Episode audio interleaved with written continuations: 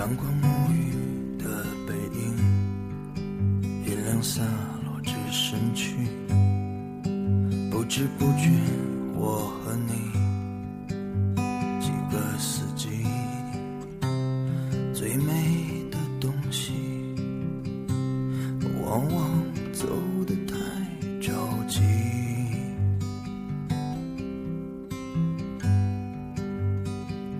这样看着你，看着你。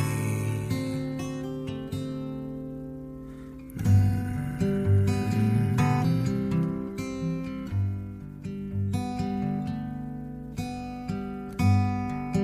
晴天有千种情绪，下雨天掩盖心情。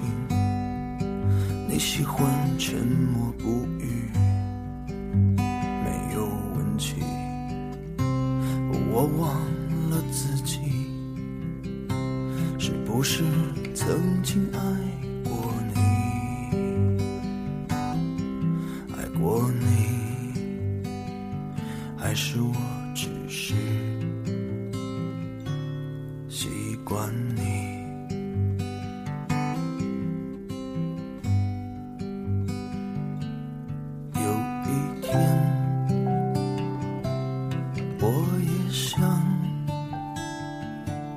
走到城市的边际，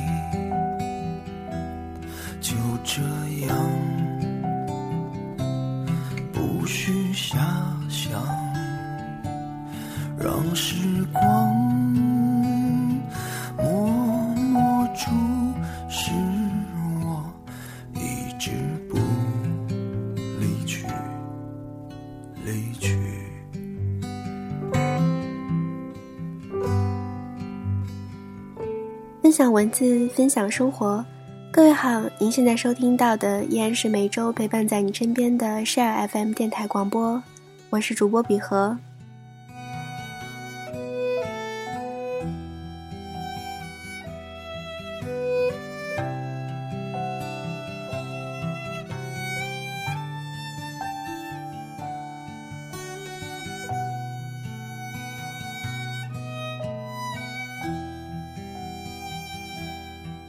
在收听节目的同时，也欢迎大家关注新浪微博 @ShareFM，把想说的话告诉我。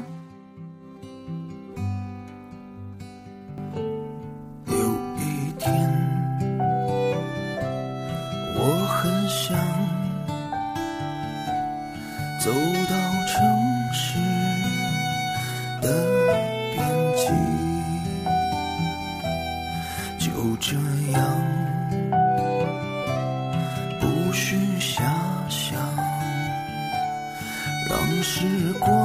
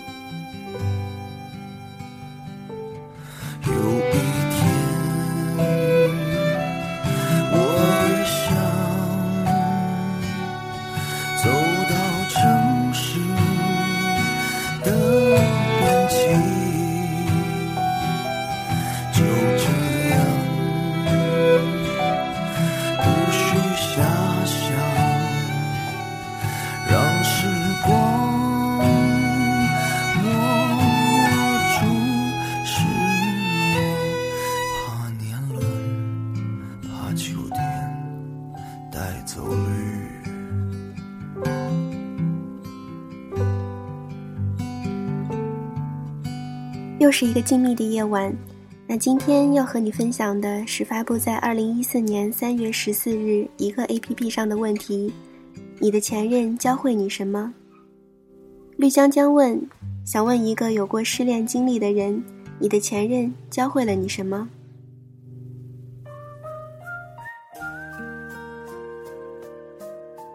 网友海螺姑娘杨美味回答说：“我正儿八经初恋的时候是十七岁，那个十七岁对我来说特别的是，做课间跳跃运动的时候，努力跳得高一点，找寻他的身影。晚自习上，他发来短信，手机在课桌里震动的声音吓了我一跳。我们间隔一米并排走着，回家的路只有十分钟，我们却要走半个小时。那个夏天的阳光快要把人烤化，而我的心里也被他的名字、他的影子铺得满满当当的，不留一点缝隙。后来他转学去别的城市，每天都会给我打电话、发短信，还时不时寄来信和礼物。我们的甜蜜程度让我坚定不移地认为他就是我最后会嫁的那个人。我居然还想象结婚的时候我要穿成什么样子。他对我的无微不至让我觉得我碰上了天底下最好的事，而这件事就是我遇见他。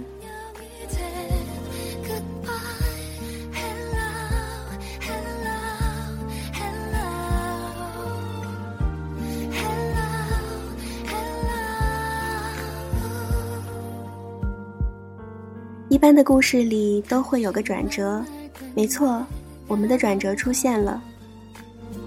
他喜欢上了别人，而我沉溺在甜蜜里，丝毫没有察觉。知道的那个瞬间，第一反应居然是不相信。于是我发了短信问了他，他很诚实的承认了。然后我就在手机里打上“我们分手吧”五个字，打了又删，删了又打，最后按了发送。再接着，我就开始了漫长的失恋，每天都睡不着，脑子里全是他，一条一条的翻他之前发给我的短信，回忆他所有的好，想着他为什么还没有打电话来跟我说他错了。一想到他，眼泪就不自觉的往下流，不管是在看书、听歌、喝多了头疼，还是半夜从梦里醒来。有时候又鸡血满满的，觉得不能这样下去，发誓要过得好，让他后悔，失去我是他的损失。硬撑了一会儿，又像被人用针戳破的气球，翻出通讯录，犹豫着要不要给他打个电话。我曾经总是对我那些失恋了以后就死去活来、痛苦不已的朋友无法理解，恨铁不成钢，而现在轮到我自己了。我才明白，原来那些痛苦并非空穴来风。即使你关上了所有的门，穿好了最坚硬的盔甲，拿着最锋利的武器，他们还是会像洪水猛兽一样席卷而来，把你吞没的渣都不剩。就是这么难熬。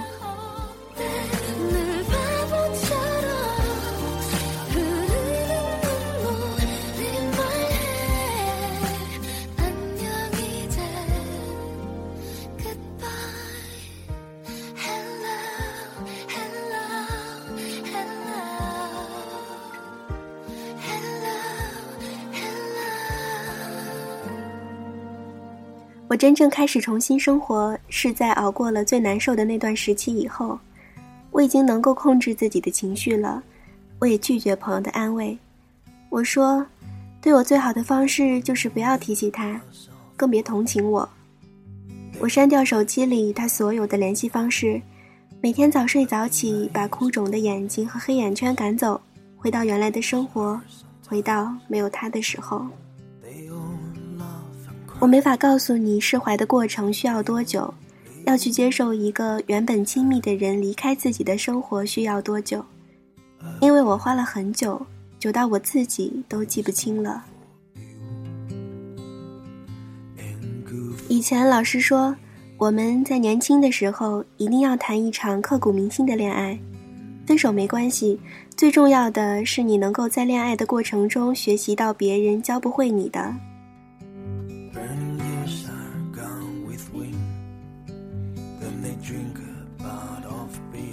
他是个很好的人，跟他在一起的时候，我受益匪浅。他教会我很多事情，其中最重要的是在分手以后。我在分手以后卯足了劲儿想要活得好，让他后悔。但是后来，当我真的过得好的时候，让他后悔这件事已经变得不再重要了。就是在那段时间里，就是在那段痛不欲生的失恋里，我开始习惯一个人。一个人去散步，一个人去吃饭，一个人逛街，一个人看电影，一个人看书，一个人打游戏。我不想花太多时间跟朋友在一起，是因为那段时间我累到无法再去顾及别人的情绪，以及承受热闹过后一个人的落寞。一个人的时间让我变得清醒和独立，我有更多时间跟自己相处，跟自己和解，做自己想做的事。我不再依附别人而活，我渐渐明白，我是一个独立的个体。我有自己独立的思想和灵魂，我自己就足以让自己快乐和满足，所以我不需要别人的安慰和同情，我不需要急着开始一段恋爱去证明什么。《生活大爆炸》里，希尔顿说过这么一段话：“人穷尽一生追寻另一个人共度一生的事，我一直无法理解。或许我自己太有意思。”无需他人陪伴，所以我祝你们在对方身上得到的快乐，与我给自己的一样多。我顺其自然的等着那个人，那个让我觉得足够有趣的人，那个我愿意用十七岁的目光温柔的看着他的人，我一点都不会吝啬。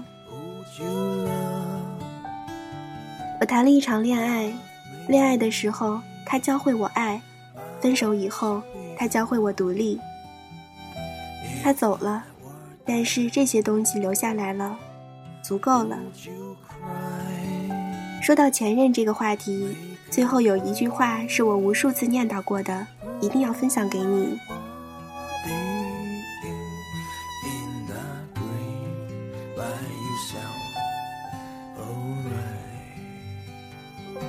真正属于你的人。永远不会错过。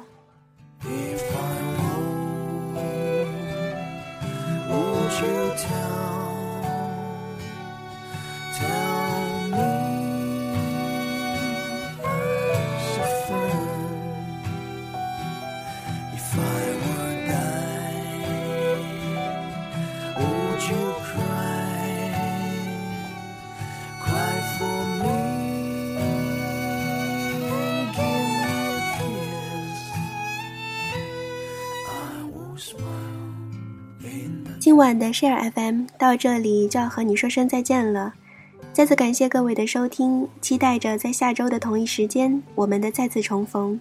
我是比和，请相信我的声音会一直陪伴着你。